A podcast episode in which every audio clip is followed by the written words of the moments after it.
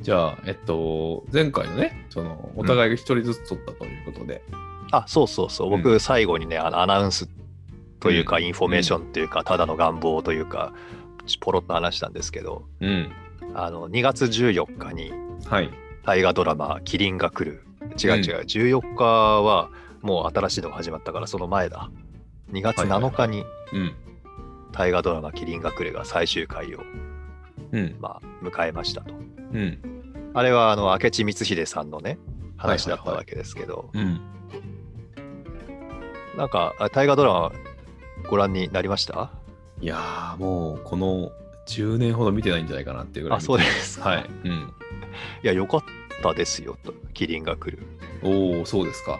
うん。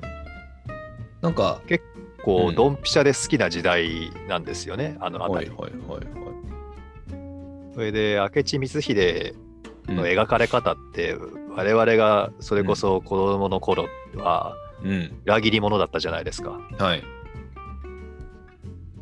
まあ、あの、今でいうパワハラ上司みた いなね、織田信長うんうんだったとはいえ、うん。とはいえ。でもその主君をね、うん、こう、裏切って、うん。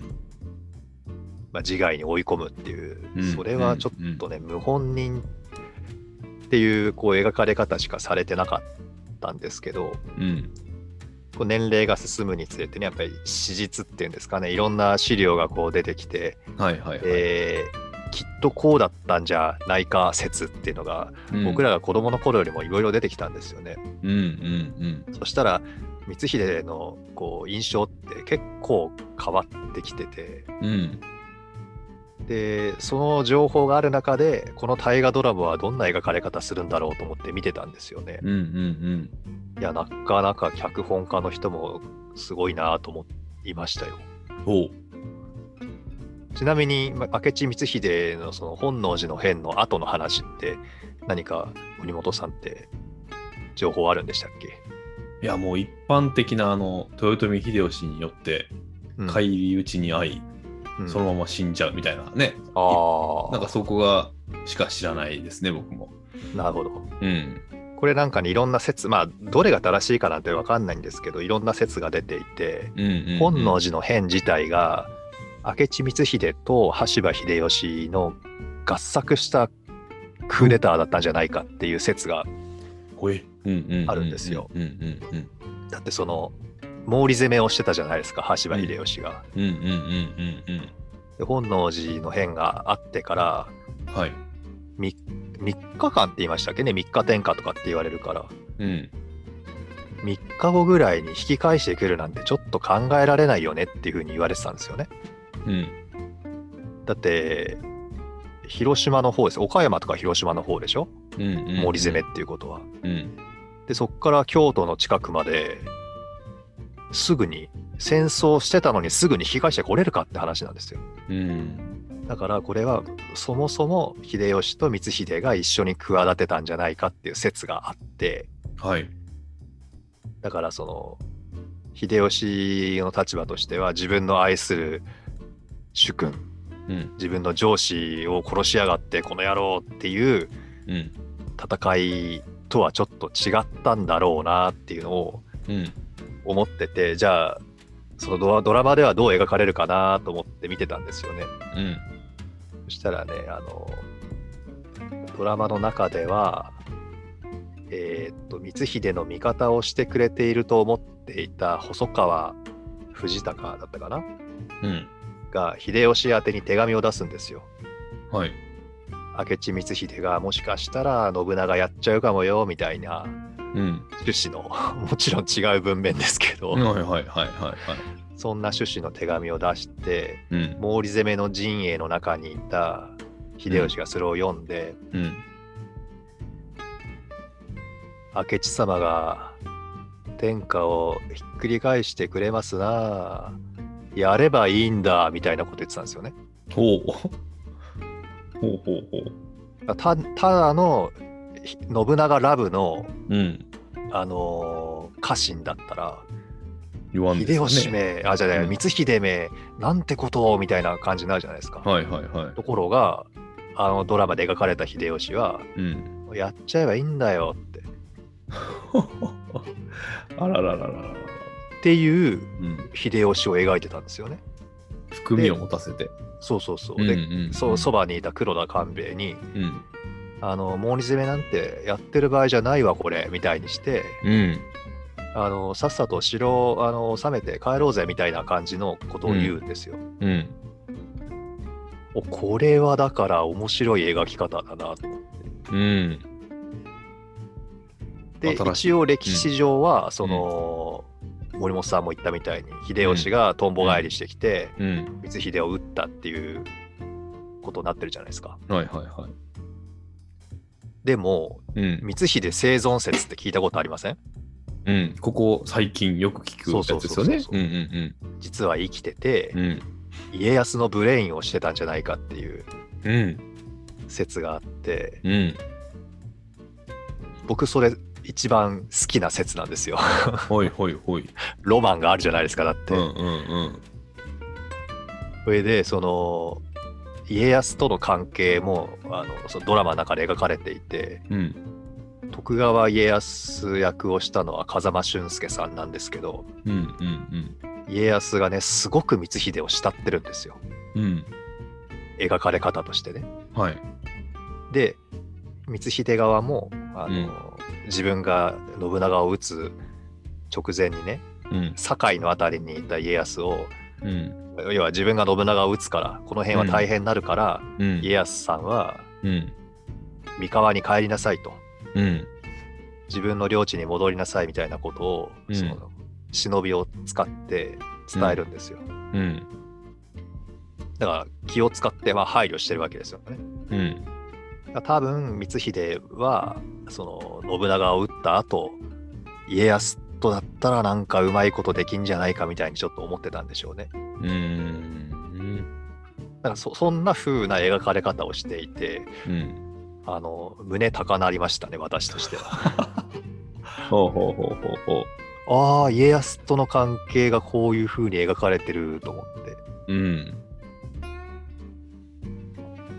まあ、これは面白かったですよ。その、ね、真実は、それこそ闇の中というかね、誰も今はとなっては分からないかもしれないけれども、ねう、んやっぱここ最近、その説というかね、あつ明智生存説、うんなんならなんかいろんなのありますもんね、織田信長生存説もあれば、そうそうそうそいろんなね、説があるけど、う。うんうん、まあ、なんか、その後ネットではかなり騒がれてましたね。あそうですかそうそうそこまで見てないな。うんなんか終わり方が何リアルじゃないみたいなことを書く人もいれば、うへえ。ん、だからその含みを持たせんなとかねへえ。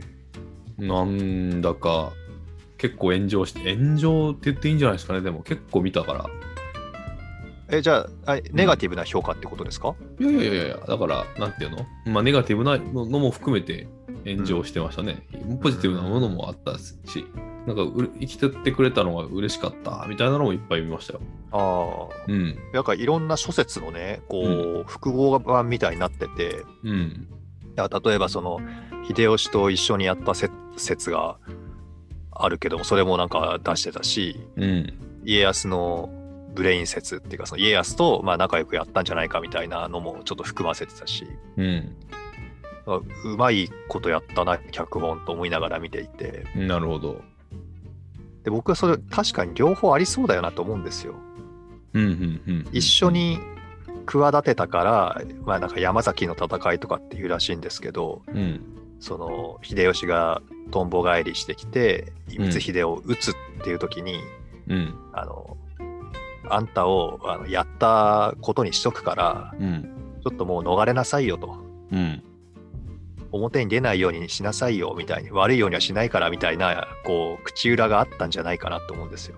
うんだって光秀もなんかの農民だかどっかの足軽だかにやられたみたいな説になってるじゃないですか通説は、うんうんうんあれだけの大将がそんなことなりますっうんうんうん確かにねうんていうのがあってああ、うん秀吉が逃がしたなとうんうんうん思ったんですよねうんうんだってほら細が細川ガラシャっていうんでしたっけうん。えっ、と、藤高の子供で忠興っていうのがいますでしょ細川忠興。うん。わかんない。うん。そこの奥さんがうん。光秀の娘なんですよ。うん。で、光秀の娘が嫁いだんだけど、まあまあ、あのー生き残ってるわけですよね、その山崎の戦いの後も。おー。普通ね、自分の主君を殺した相手の娘なんて、切りますでしょ。うんうんうんうんだけど、そうでもないし、これだからもともと秀吉もうん。うん。あのパワハラ上司にはついていけないよみたいななるほど。ちょっと そういう元々ノあリっに。たんじゃないのっていう、あーなるほどね。うんだから最初かうら、んうんだ誰であろうと利用する人間だったんでしょうね羽柴秀吉っていうのはまあ、なかなかのやり手ですね。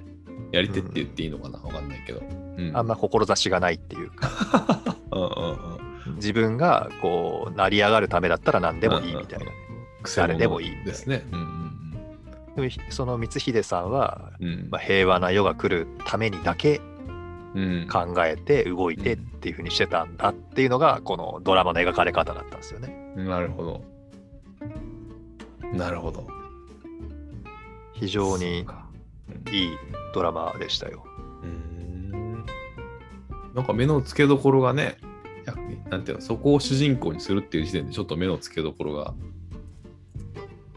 いいですもんね。いいというか、今までにないというか。うん。だって本能寺の変って戦ん歴史上最大のミステリーとかってなんか言われててうん。本当に分かんないんですってね。あの資料も残ってないしうんうんうん。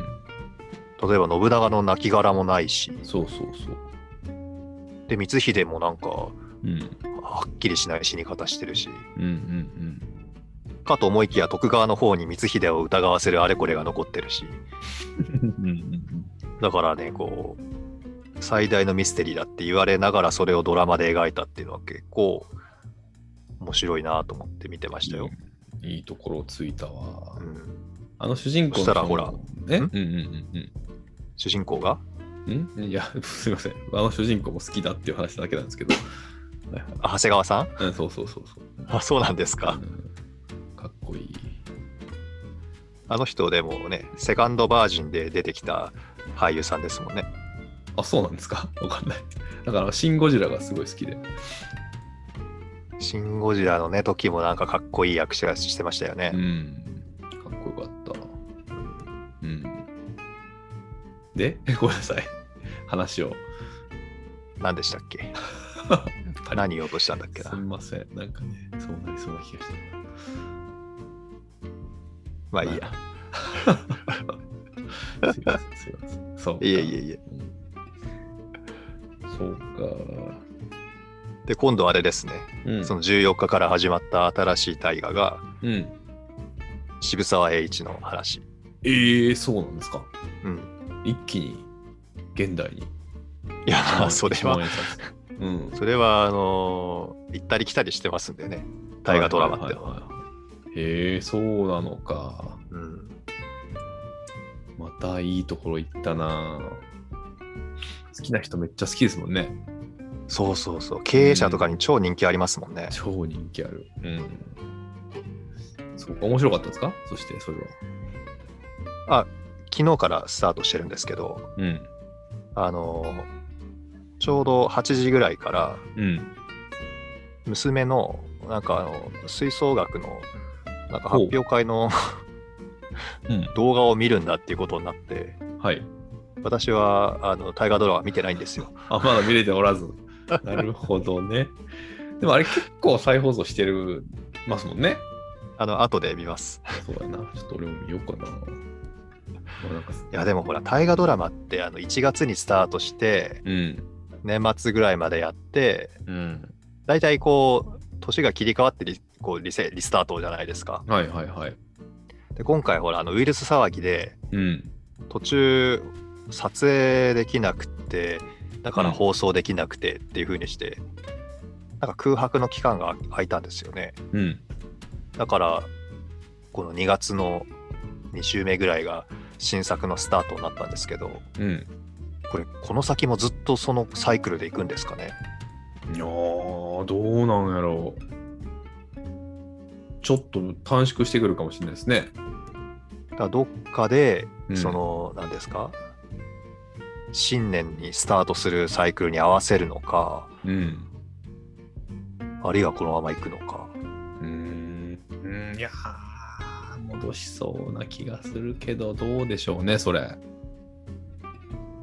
うーんどうなりますかねそうかいやでもね僕はあの、大河ドラマに限らずなんですけど見てて思うのがねうんこれだけうるさいじゃないですか感染感染ってはいはいはいこれで一時撮影が全然できなくなるぐらいに騒いだ業界なのに、うんなんだかんだ今いろんなドラマやってますよね映画も撮ってるしはいはいはいうんだそうですねどうういうマニュアルっていうのかななんかどどういう対策をしてうん感染者を出さないようにして、うんうんその作品を撮ったり、あるいはそのどういう撮り方をしようかみたいな考えたりをうんうんしてるのかっていうこれそれこそそのマニュアルを残していくんでしょうかね。